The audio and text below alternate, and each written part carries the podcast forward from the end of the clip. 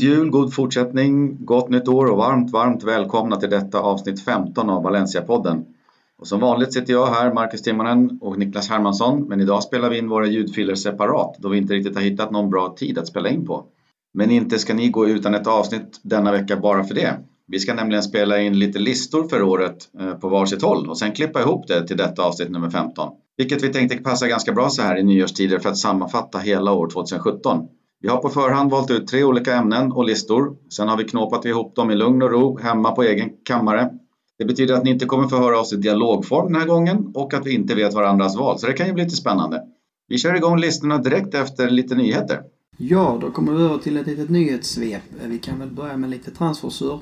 Eh, Ferran Torres ryktas vara på Juventus agenda. Vi får väl hoppas att det inte ligger så mycket i de ryktena utan att vi får behålla Ferran Torres ett tag till. Som sett väldigt spännande ut när han fått göra lite inhopp här under våren. Eh, Robert Ibanez däremot klar. Lämnar Valencia, går till Getafe gratis. Getafe ryktas dessutom låna ut honom direkt här till Osasuna. På andra hållet har det varit lite grann locket på de senaste dagarna gällande såväl Sandro, Cancelo och Gonzalo Guedes som väl varit de tre spelarna som varit högst prioriterade. Om det här är ett tecken på att det jobbas febrilt i bakgrunden eller inte, det lär vi bli varse om när transferfönstret här nu öppnar den 1 januari. Everton stock dock ha, var väldigt nära att värva anfallaren Sek Tosun från Besiktas i Turkiet, vilket borde då öppna upp för eh, Sandros exit. Vad vi har fått höra från Valencia-håll gällande transfers är att man inte kommer värva bara för att, vilket i mina öron låter väldigt sunt och klingar fint med mina övergripande synpunkter över januarifönstret. Samtidigt så har ju här på slutet under hösten gjort det tydligt att Valencia behöver stärka upp en ganska så tunn trupp. Och ramlar in en anfallare plus Cancelo i januari skulle i alla fall jag vara väldigt nöjd. Och det känns också som att det skulle lösa många av de här mest övergripande problemen på högerbacksplatsen, anfallspositionen och inom ett fältet. Och det är väl de tre positionerna i laget som ett prio också att förstärka här. Eh, Cancelo i sig löser egentligen två positioner och kan spela både ytterback och yttermittfältare och eh, ser man honom som yttermittfältare så eh, ger det väl då samtidigt Carlos Soler en bra backup så att säga till innermittfältet med, med Parejo och Kondogbia. Och Sandro tror jag kan bli ett bra komplement till den målglada anfallstrio som vi redan har. Samtidigt så har ju Marcelin också bekräftat att Peter Lim jobbar med att försöka få loss Gonzalo Guedes permanent och det vore väl en helt perfekt nyhetspresent om så blir fallet.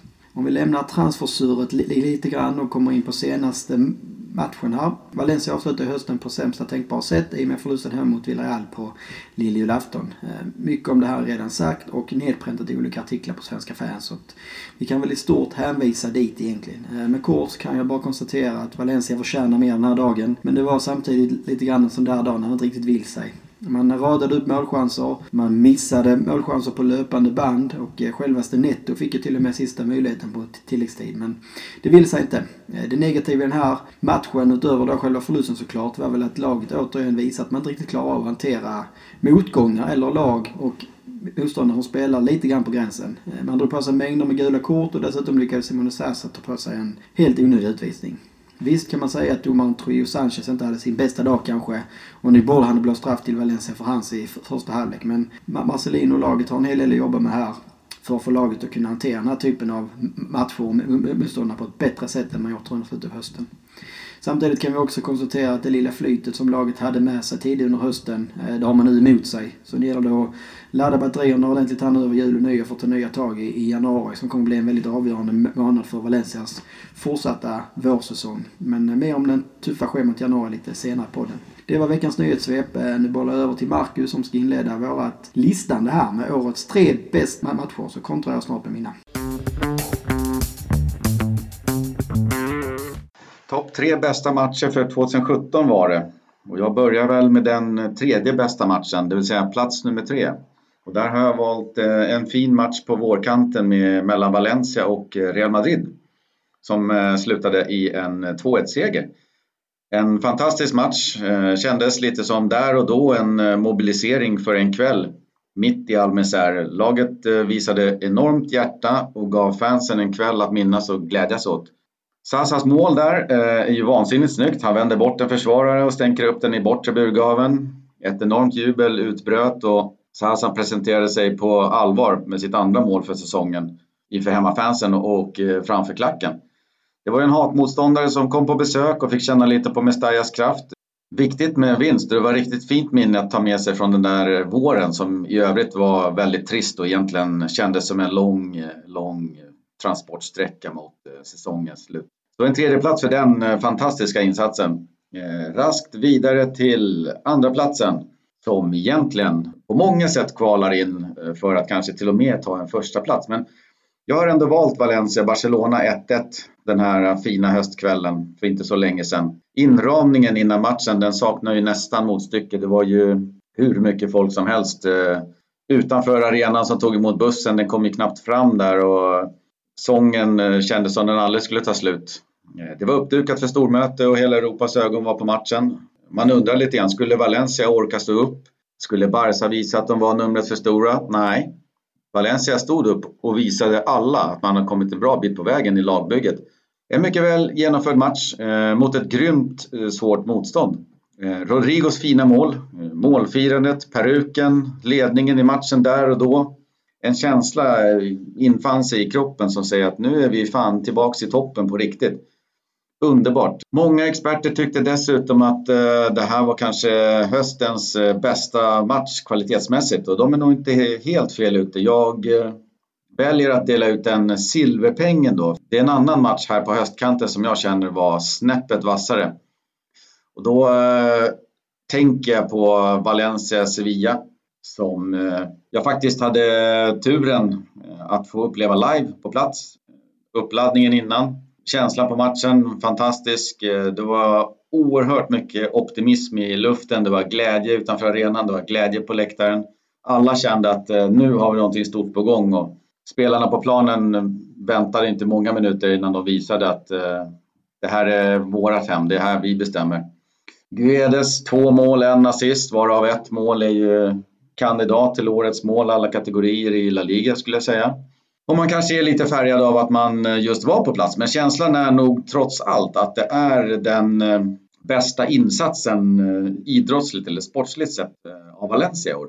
Fotbollen de bjöd på under 90 minuter fanns liksom ingenting att hacka ner på. Det var en total överkörning av en väldigt stark motståndare. Och det var oerhört glädjerus som man vandrade hemåt i den varma Valencia-natten. Så jag lyfter på hatten och delar ut en liten eh, guldmedalj till Valencia Sevilla 4-0. En silverpeng blev det till Valencia Barca 1-1 och en tredje plats till Valencia Real Madrid. Och med de tre matcherna så bollar jag härmed över till eh, Niklas lista. Ja, då tar jag över stafettpinnen och det är dags för mig att lista mina topp tre matcher för 2017. På tredje, match har jag, på tredje plats rättare sagt har jag Valencia Real Madrid. Det var den perfekta starten på 2017 med Vorov i rodret. Vi hade en december januari månad bakom oss som var en stor besvikelse. Eh, Valencia lyckades här besegra Real Madrid och man, kunde, man började få hopp igen om ett lag som varit en stor besvikelse så länge. Simone Sasa, även ny i klubben då, visade sig från sin bästa sida och gav Valencia ledningen redan efter fyra minuter med ett riktigt drömmål. Fyra minuter senare ökade Oriana ett annat var på till 2-0 och vi hade alltså ledningen hemma mot Real Madrid med 2-0 efter 8 minuter. Det var nästan som man fick nypa sig i armen där.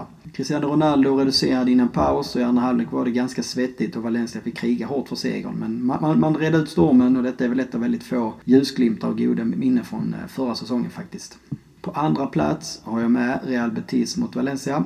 Eh, I mina ögon är det en av höstens höjdare när Valencia åkte till Sevilla för att ta sig an ett väldigt formstarkt Betis då. Valencia var ju samtidigt också i denna perioden inne i en fullständigt hysterisk form. Eh, och laget gick i denna matchen fram till smått otroliga 4-0 ledning efter mål av Kondogbia, Guedes, Rodrigo och Santimina.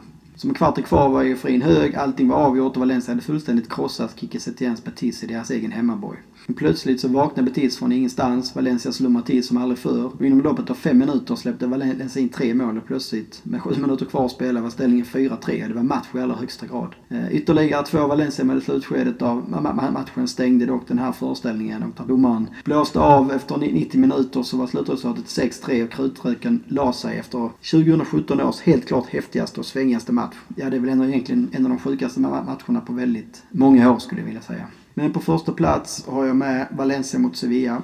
Eh, efter rock'n'roll-matchen nere i Sevilla mot Betis i omgången innan där Valencia vunnit med tennissiffrorna 6-3 så väntade nu alltså hemmamatch på Mestalla mot toppkonkurrenten Sevilla. Det var en match som skulle visa sig bli årets match av Valencia skulle jag vilja påstå. Eh, ja, behöver nog gå tillbaka rätt många år i tiden för att hitta en bättre insats av ett Valencia än den som man visade upp hemma mot Sevilla den här dagen. Första halvlek framförallt spelade man ju fullständigt ut Sevilla efter noter och eh, Gonzalo Guedes fick sitt stora genombrott på Mestalla i spanska ligan och ja, i stort sett i hela fotbollseuropa där hans insats den här matchen gav stort eko. Hans 1-0 solomål placeras utan tvekan på topp 5-lista över de vackraste Valencia-målen någonsin i min bok. Att det bara var 1-0 i paus eh, var ju närmast ett stort under men det skulle komma retroaktiva utdelningar i andra halvlek. Eh, där Sars ryckte på till 2-0. Santimina gjorde 3-0 innan mannen för dagen Gonzalo Guedes fick avsluta en magisk eftermiddag med att göra sitt andra mål. Valencia besegrar Sevilla hemma på Mestalla med 4-0 och det finns faktiskt ingen som kunde klaga att de segersiffrorna skrivits till det dubbla.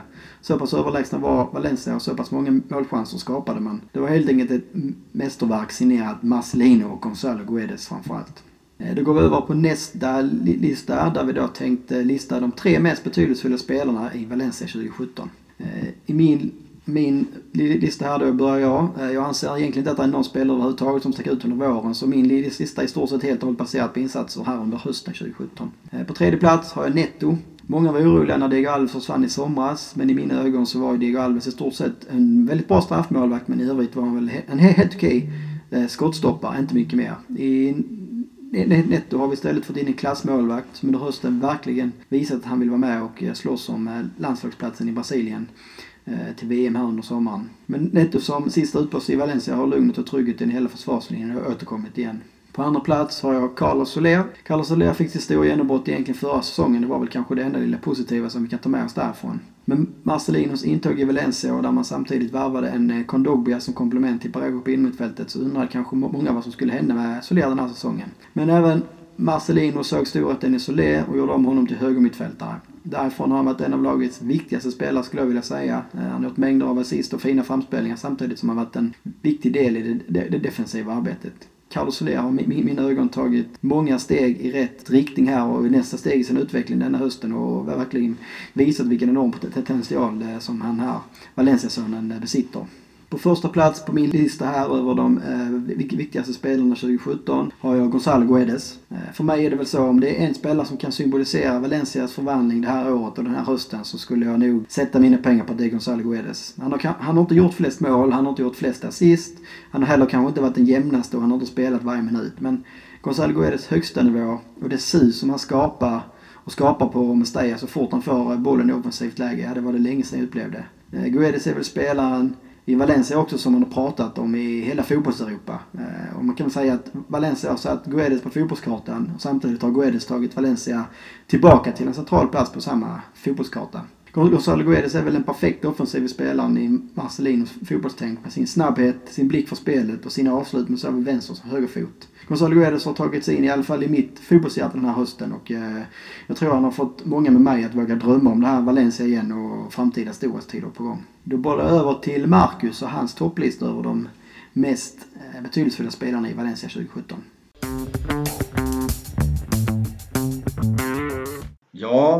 Min lista vad det gäller de tre bästa spelarna i Valencia i år.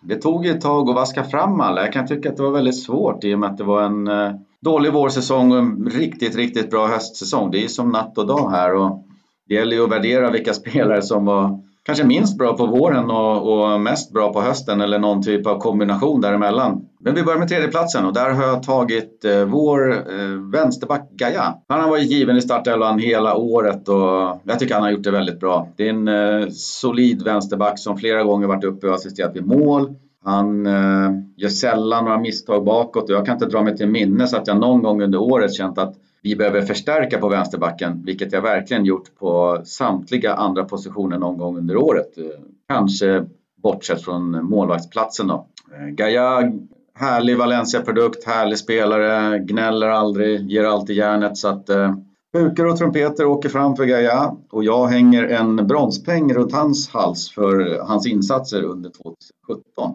På andra plats, eh, ja, eh, här hade jag ju som mest eh, problem att hitta Eh, om denna spelare skulle vara med på listan eller ej. Men jag säger Dani Parejo, kaptenen, ja man kan ju säga vad man vill om honom och jag tänkte att jag får väl säga mitt då. Eh, Parejo håller faktiskt en otroligt hög nivå.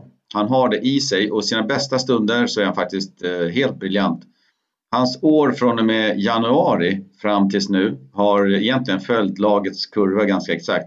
Jag tycker att när han missar matcher så tappar vi mycket på mittfältet och när han är med så då är allt som det ska igen. Det känns, liksom, det känns tryggt. Man vet vad man har Danny, vilka svagheter han har. Sen kan man irritera sig lite grann på hans bolltapp som jag kan tycka inte alltid kommer i så farliga lägen som vissa andra spelare i Valencia. Man kan irritera sig på hans eh, till synes lite loja spelstil ibland, vilket jag tror är lite av någon typ av skenet bedrar, för så loj är han inte. Och sen är det väl dessa gula kort och eh, den statistiken ljuger ju inte. Men om man ser över de senaste 12 månaderna med en vår där han och laget var lite sämre och jag tycker inte att Parejo var sämre än någon annan. Eh, och speciellt hans fin, fina höst så kvalar han faktiskt in på min lista med en andra plats. Sen beger vi oss iväg till tronen och där får faktiskt Simone Sasa eh, ställa sig. Sex baljor under våren. Han spelade inte alla matcher som han var i Valencia och man får väl ändå se det som okej. Okay. Eh, faktiskt bra. Han visade ganska snabbt att han var en duglig forward i La Liga. Och han hade väl inte heller kanske smittats ner av den dåliga stämningen som fanns eller ja, någon typ av misstroende kring eh, ledning och annat runt klubben. Hans höst däremot den är ju riktigt, riktigt bra med alla mål och fina, hans fina arbetsinsats som han bidrar med. Det enda jag kanske kan racka ner lite på är vissa delar kring hans eh, spelstil. I vissa moment så ramlar han otroligt lätt i jakten på en straff eller en frispark. Och sen reagerar han ju ganska kraftigt på det och hamnar väl oftast liksom i diskussioner med domaren och det har väl gett lite gult kort och sånt där. Eh, både för filmning och protest för den delen. Och min känsla är ju att det, det tar lite på hans eh, fokus. Som egentligen i 95 procent av matcherna, om man bortser från den lilla, de, den lilla detaljen då, så, så är den ju riktigt, riktigt bra. Det är klanderfritt. Sasa är eh, under 2017 en eh, klassforward som visat La Liga att han, eh, han, håller, han håller hög La Liga-nivå. Jag hoppas att han kan eh, behålla den här målsnittnivån uppe. Jag tror, som vi var inne i en tidigare podd, att han behöver få upp eh, mängden avslut om det ska hålla i sig. Men eh, etta på min lista är Sasa, tvåa kapten Parejo och eh, trea är Gaia. Och så går vi rast över till den sista listan som är årets bottennapp. Måste ändå ta upp lite plumpar ur protokollet också. Det har inte bara varit solsken i år. Så vi listar väl upp de tre bottennappen här i år. Jag börjar med en tredje plats där jag tycker att eh, styrelsens utspel om falska supportrar den får kliva upp på en bronsplats. Ett idiotiskt tillfälle att gå ut och slå sig för bröstet. Man säger titta vad vi har åstadkommit. Vad var det vi sa? Peter Lim på något sätt ska lyftas upp på en piedestal. Vi var ju liksom mitt inne i en lång period av vinster. Fansen slöt upp mangrant bakom laget och inte minst, man hade ju faktiskt rökt en fredspipa med fansen under sommaren. Man hade kommit överens om vad som gällde. Fansen tilläts komma in på arenan igen, de över 30. Och lite andra grejer, folk som hade blivit avstängda. Allt var ju liksom frid och fröjd. Fansen skötte sig ju perfekt. Laget presterade och sen hux flux detta uttalande. Jag förstår inte. Oerhört smaklöst och motbjudande. Plats nummer tre för den. Vi eh, traskar motvilligt vidare mot eh, plats nummer två. Där har vi en eh, gammal bekant som man inte vill ha som bekant, en Lei Hun Chan. Hon avgick förvisso under våren i april, men allt hon företog sig smakade illa i min mun. Hennes agenda var helt oförståelig och hon satt vid sin avgång på ungefär tre stolar. Dels så var hon ju då styrelseordförande och det var väl okej, okay. det var hon ändå utsedd för att vara liksom. Sen var hon även VD. Och där känns det som att hon verkligen inte hade en susning om vad hon skulle göra. Och sen talesman. Jag orkar inte ens gå in på hur patetiskt det var att se henne stå där och berätta för folk vad klubben hade för planer, hur saker och ting skulle skötas och vad som fanns liksom i kikaren. För mig är själva uppenbarelsen av Lei Hon Chan direkt motbjudande. Snälla, kom aldrig tillbaks. Därmed tar vi ett raskt kliv upp på första platsen.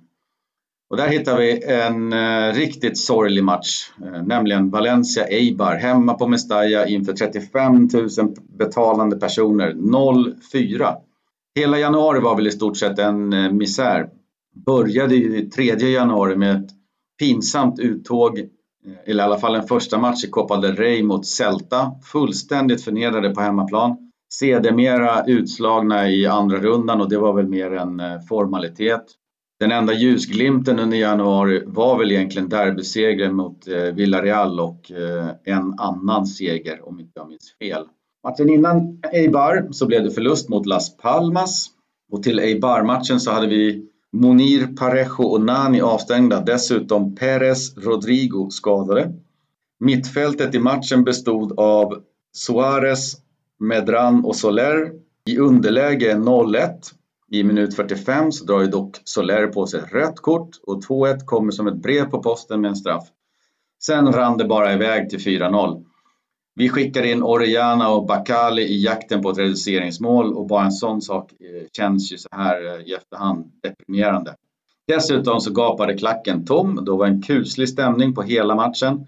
Efter matchen så tog ju protesterna som egentligen kanske hade påbörjats på allvar i, i Celta-debaclet där, det tog fart på allvar.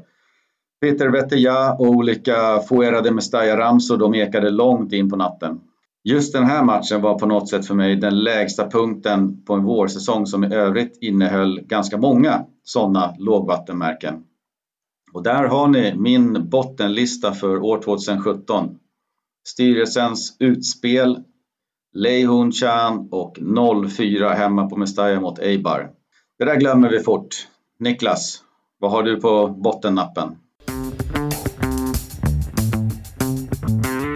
Ja, då har det blivit min tur att lista vad som har varit sämst under 2017.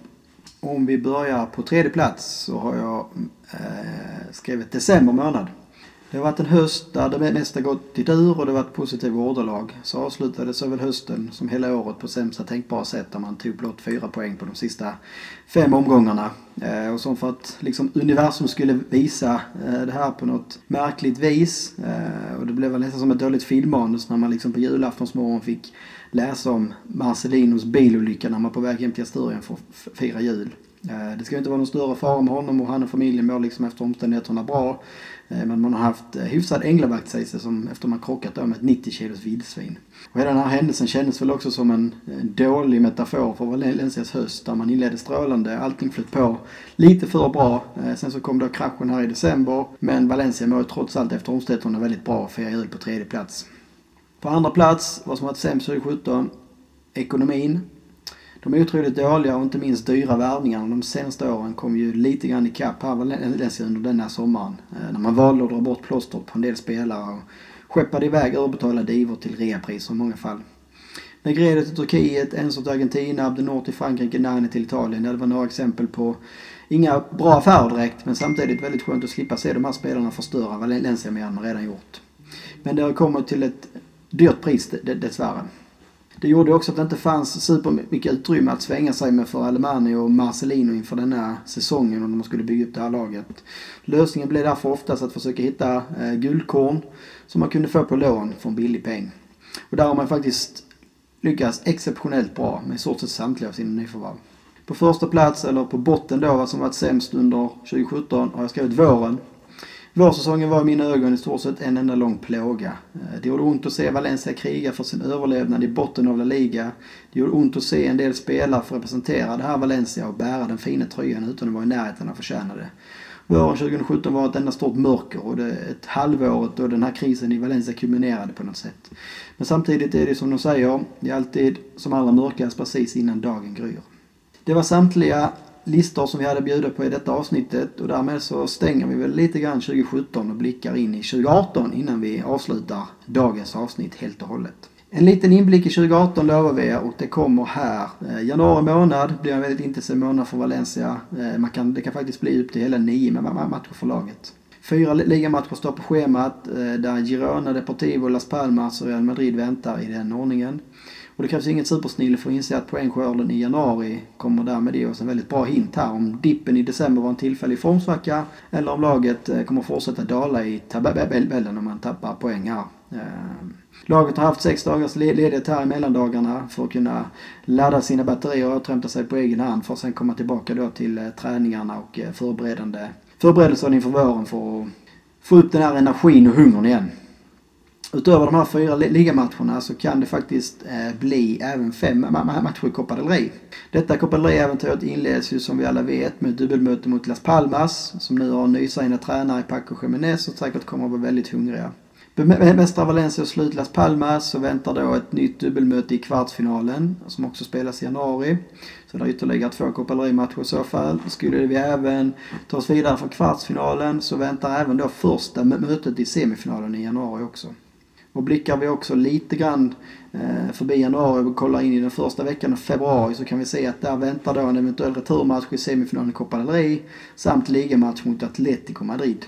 Så det är ju med andra ord väldigt högoktaniga veckor som inleder 2018 och Valencia har verkligen inte råd att komma in till det här nya året med, med den här baksmällan som vi såg i december. Utan det gäller att laget har vill på batterierna, förberett sig på bästa sätt för att inleda vårsäsongen på samma strålande vis som man inledde hösten och fortsätta drömma om titlar då i Copa del Rey och höga placeringar i, i ligan.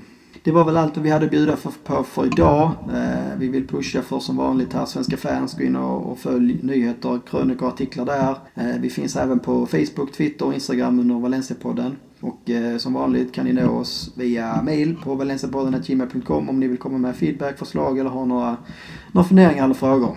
Och med det så vill vi passa på att tacka för den här hösten och detta året. Eh, vi vill önska ett gott nytt år och eh, på återseende på andra sidan helt enkelt. Hasta luego!